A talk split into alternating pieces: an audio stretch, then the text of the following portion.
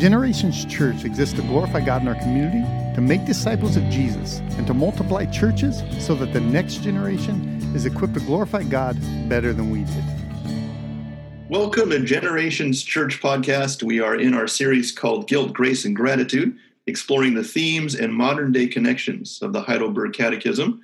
Hello, everybody. My name is Rob Samuelson. I'm an elder at Generations Church. And once again, I'm here with my pastor and my friend Jeff Luddington, the lead pastor at Generations. How you doing today, Jeff? Uh, and doing well, man. We're getting a, getting a rhythm to this. We're getting a groove. We're uh, um, I and man, I appreciate your insights into this. I'm I'm excited to have this conversation. Uh, today, we're going to talk about Sabbath, and uh, if I were to say there's, you know, I mean, there's probably a hundred different week suits for the American church this is in them. This is in the top few, man, of of uh, being a struggle that Christians um, either outright ignore, don't understand, or or because they don't understand it, outright ignore. You know, so uh, this feels like this is a this is a cool one, man, and I appreciate, man, you've done your you've done some study and some reading on this, whether that was for the podcast or just because you're that kind of guy. Uh, but anyhow, looking forward to this conversation today, Rob. Yeah, I um, noticed too. I thought this was going to be a nice, easy one. There's only one question and answer. We normally get two to four, and but it. no, there's a lot in this answer, a lot in this there question. Is. I think even in a recent uh, sermon you did, you talked about the fact that maybe 90% of believers don't necessarily focus on what is the Sabbath and, and wrestle yeah. with that question of how do I how do I live this out. Well, I would take huge credit for my profound insights into the world, except I was really just saying what Isaiah said. So God told Isaiah, I read it to the church, and then said, you know what? I don't think people do this very much. So it's not as brilliant as people might think. hey, point. we're in we're in this series, man, and and you know, so Isaiah on Sundays we're doing Isaiah, and it was written 20, 2,800 years ago um, to a people right now in the latter half of Isaiah that are reading it about 2,700 years ago. Um, and yet it is every bit as relevant as anything that could be written today. I mean, we're talking about oppression and justice. We just talked about abortion. We talked about astrology. We talked about oh, Sabbath. I mean, you name it. And it's stuff that is hitting us uh, dead center between the eyes today. And so um, that is God's word. I mean, that God's word uh, is relevant throughout time. Humanity has not changed in our in our hearts. Uh, the way we travel from place to place may look different, but man, our hearts are incredibly similar. Um, that gives us kind of our our what we're doing here: modern day themes and connections to the Heidelberg Catechism, a 450 year old educational tool for discipleship that parents would disciple their children by having them memorize questions and answers. And so we are in episode 38. Uh, the Catechism calls it Lord's Day 38. And we are in the section where we're working our way through the Ten Commandments. And so today we are in the fourth commandment uh, about Sabbath. And as you said, instead of like three, four questions, we've got one. And so if you're unfamiliar with this, uh, basically it's a way of learning by memorizing questions and answers. And so, really, what you're doing is memorizing truth so that when you need it, you have it. So, when your buddy asks you, hey, what do you think about the Sabbath? You actually have an answer that you've memorized. And again, the catechism doesn't make it true, Scripture makes it true. We believe that these truths are found in Scripture. And so, as we talk about them, we will take them to Scripture. So, are you ready? I am ready. Let's go. Okay, man. You sound ready. I believe it. Question and answer 103 for Lord's Day 38 on the fourth commandment. What is God's will for you in the fourth commandment? First, that the gospel ministry and education for it be maintained, and that especially on the festive day of rest, I diligently attend the assembly of God's people to learn what God's word teaches, to participate in the sacraments, to pray to God publicly, and to bring Christian offerings for the poor. Second, that every day of my life I rest from my evil ways. Let the Lord work in me through his Spirit, and so begin in this life the eternal Sabbath. Hmm. It's good. You know, there, there, um, there's two answers. One, what we do, we'll call it on Sundays at church. And then two, that Sabbath is a foretaste of what God has for us in the future.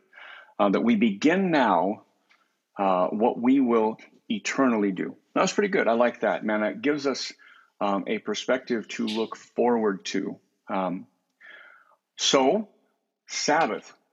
Rob, talk to me, man. What do you, when you hear Sabbath, when, again, top 10 list of things God wants us to know is to have God only, right? To not his use use his name in an, in a, a, way that is common, to not make images of God the Father, to keep the Sabbath, I mean to honor your parents, not to murder, not to covet. This is the top 10 list and Sabbath. Here it is, not something the church talks about. So what do you think?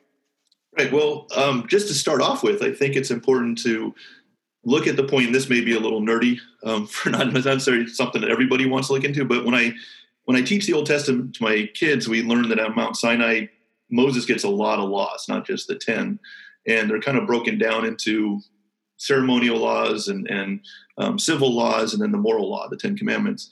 And I've heard people debate whether or not this commandment should be in the more list of moral laws. You said, you know, one of the top 10, and I think all of us would say, yeah, it belongs there. But is this something that was ceremonially, um, that was fulfilled by Christ? Um, if you see it that way, do you view the Sabbath as differently than someone that says, no, no, this is a moral law, it's still in effect today, we need to be living by this? So, how would you answer that? Well, first, I would like our, our listeners, as they hear this and they hear about Rob teaching the Old Testament to his kids, uh, you should know that he teaches Old Testament in school, that his two daughters are not being subjected to the word ceremonial law or moral law, right? That uh, I'm sure they have been at some point, but he is talking about a high school class as he teaches at a Christian high school. So, a little shout out to Valley Christian. And uh, before you guys think, man, what kind of weird dad is this?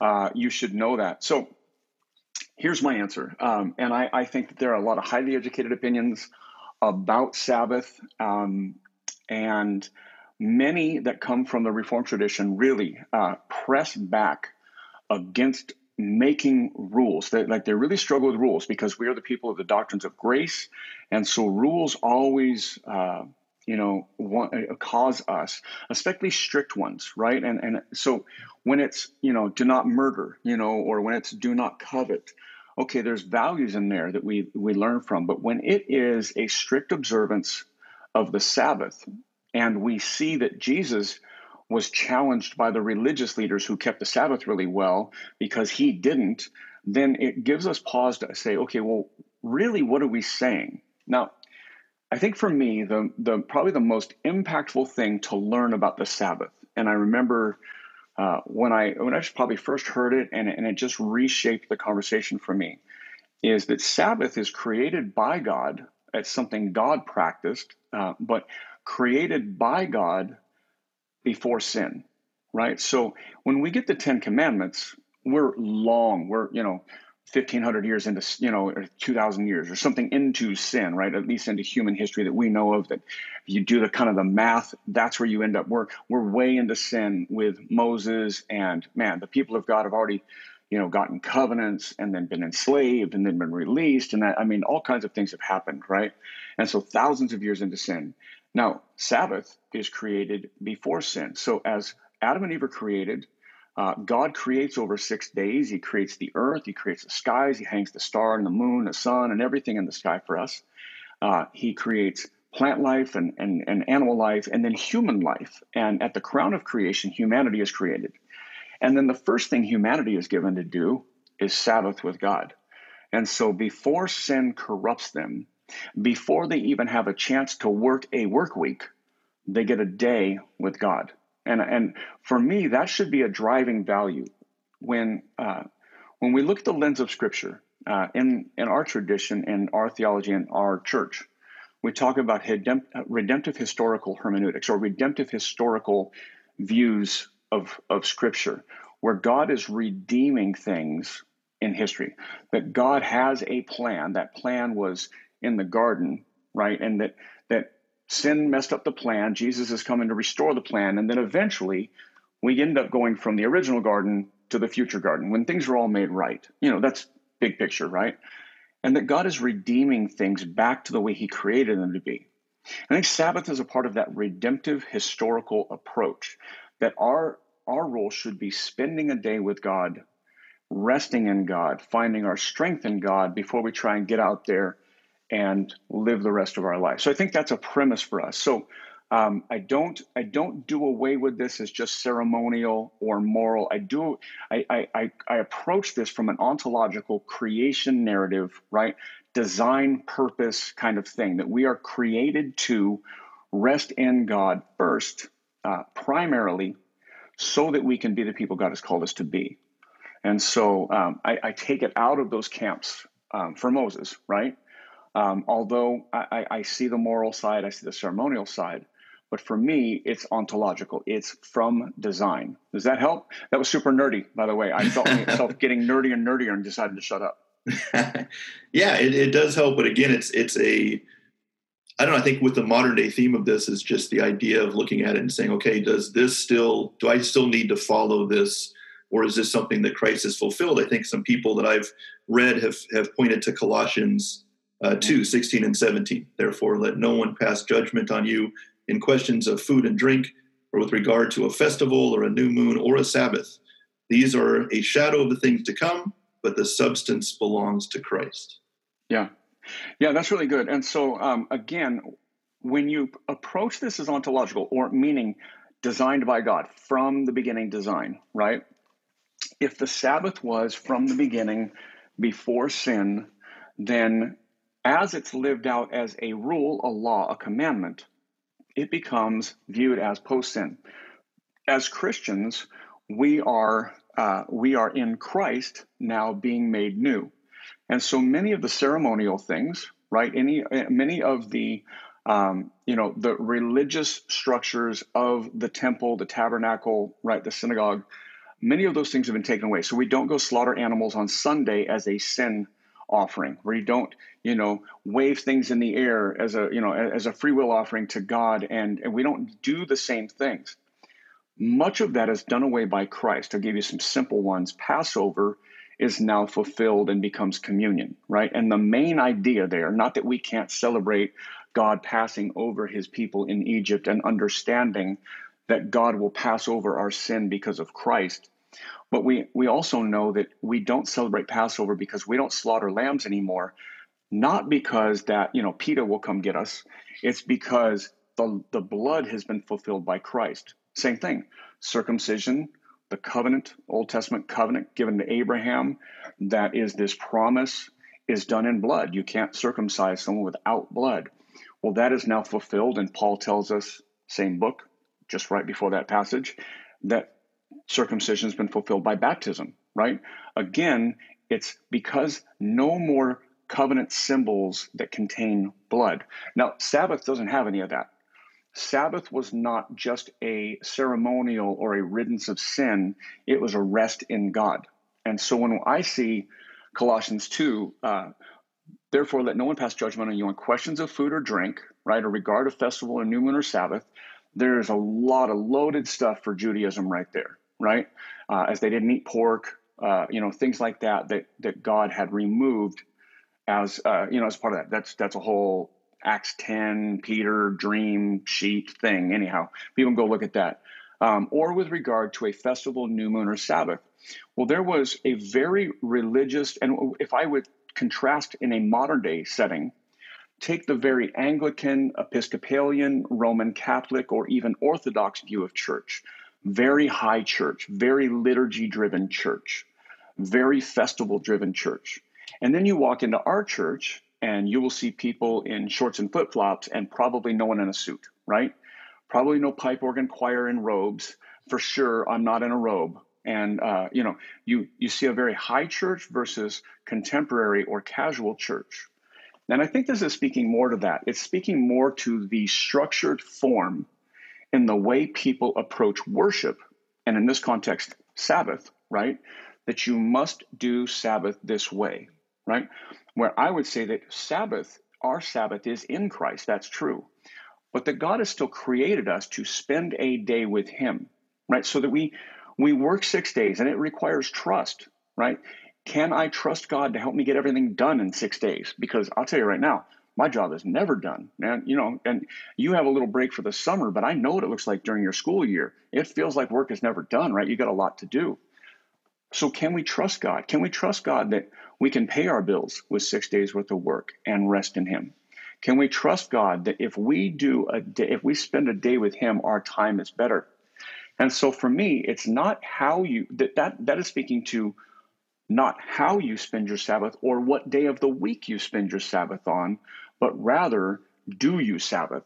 And again, do you take time to press in? And so for me, Sabbath is spend time with God, spend time with the church, serve others, spend time with family, you know, and you know, even enjoy creation, man. I think God created this planet. I think it is very restful to go to the beach. I think it's restful to go to the mountains. I think, you know, there are things that you can do outside, take a walk in your neighborhood, whatever it might be. Um, but are you recharging, letting God recharge you before you enter into the rest of your week?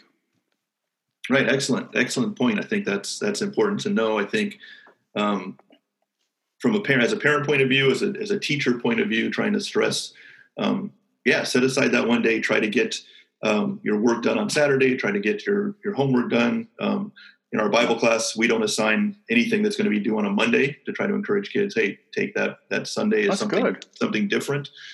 Um, but I, I think one of the things we run into modern day with this is there are so many different views of this and as you said high church and, and contemporary yeah. church and how people celebrate this or, or take this differently. Some of them just um, defaulting to how they were raised and what their parents did. Um, but sometimes you get pushback where people saying no you're doing it wrong. You know you shouldn't go out to eat on this day or you shouldn't mow your lawn on this day or you shouldn't watch football on this day. Um, i think it's important that we don't judge others especially our christian brothers and sisters in this. I was looking at um, Romans 14, 5 and 6. Uh, one person esteems one day as better than another, while another esteems all days alike. Each one should be fully convinced in his own mind. The one who observes the day observes in honor of the Lord. The one who eats, eats in honor of the Lord, since he gives thanks to God, while the one who abstains, abstains in honor of the Lord and gives thanks to God. Um, so the idea that we do have some freedom in this and we should not be judging others. We can learn from others. We can get some great examples from others, um, but not to judge them. Yeah, that's really good. You know, we if you start off with Exodus 20, right? Remember the Sabbath day to keep it holy. Six days you shall labor and do all your work, but on the seventh day, a Sabbath to the Lord your God, a rest, a Sabbath, right? On that day you shall not do any work, or your son or your daughter, your male servant, blah blah blah. It goes on. For six days the Lord made the heaven and the earth and the sea and all that's in them, and rested on the seventh day. Therefore the Lord blessed the Sabbath day and made it holy. Okay, so God gives us this idea. Hey, here's what you're doing in the six days and I work a six day work week. It's mostly because of this. I know a lot of people work Monday through Friday, take Saturday and Sunday off, and I work six days a week. Man, I love what I do, and and I get to serve a church and pastor a church, and um, I would I would do it for free if I could, you know, make my house payment without it. Man, I love to do what I do, um, and so I man, I, I I love those six days, and it is a challenge for me not to work seven days a week, but this. But remember a seven day, make it holy. Holy means set apart right? We think of holy as maybe perfect or something like that, but set apart, different, right? And so as you get to that passage in Romans, I think that's a beautiful way to kind of button up this conversation and say, well, what do we do here, right? One, one person esteems one day is better than another, like Sunday versus Saturday or Saturday versus Sunday, right? But each person should be fully convinced in his own mind. The one who observes the day honors it in honor of the Lord. The one who eats and drinks and whatever, right? Uh, the one who does, the one who abstains. Okay, so for me, I can't do Sundays, right? Where Sunday might be a great Sabbath for you.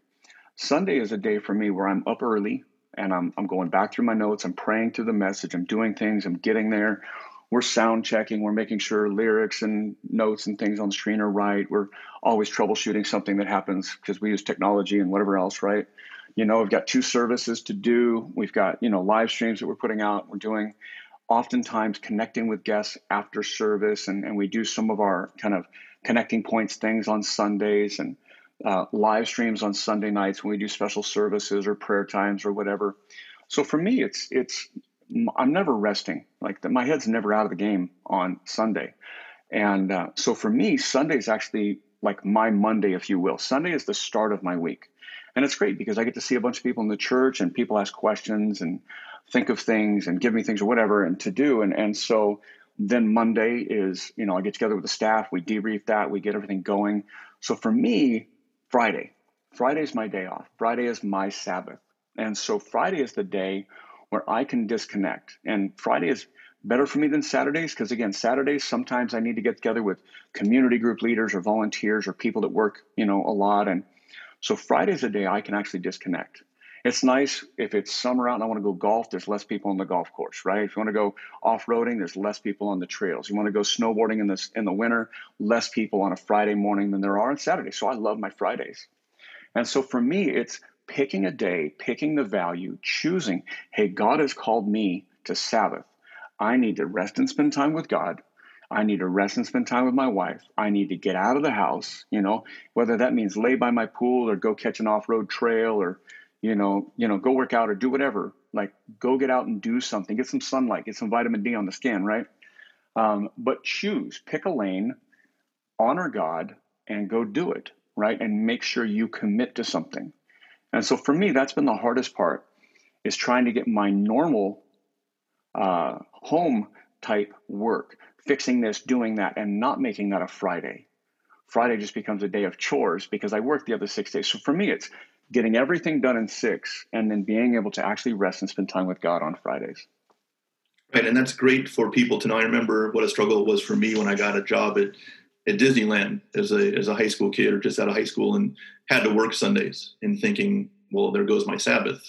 And sure. it took me a while to realize, you know what, you can do Sabbath on a different day. Um, I had to figure out how to still do community or communal worship and and things like that, how to take the sacraments um, mm-hmm. You know, nowadays yeah. it's you can you can watch sermons online and they're recorded. Go to YouTube and watch a great sermon and participate in that. But yeah, it is important you still get involved with the church and get involved with other believers. Um, but you can you can set a different day if you can't get around having to to yeah, miss absolutely. church. Yep. So I, I, think unless you've got something else to add, we'll wrap it up there. Um, Good to go, man. You wrap us up. Yeah, I would I would encourage parents out there. You know, make make Sunday something important. Um, besides just going to church, um, you know, make sure that you do some some time with your family and, and some time out in nature. Do something that uh, shows your your kids this is something important to be set aside and to do something special uh, as a family with God. Um, so I wanted to thank you for listening to our Generations Church podcast. Just a reminder uh, every Tuesday, we release a new Guilt, Grace, and Gratitude episode. Uh, we hope you'll give us a review.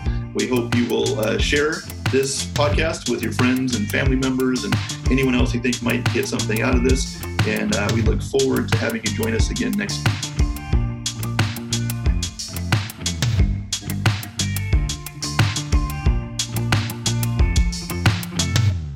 For more information, visit our website at genfamily.church. G E N family.church. You can also follow our social media accounts at Gen Family Church.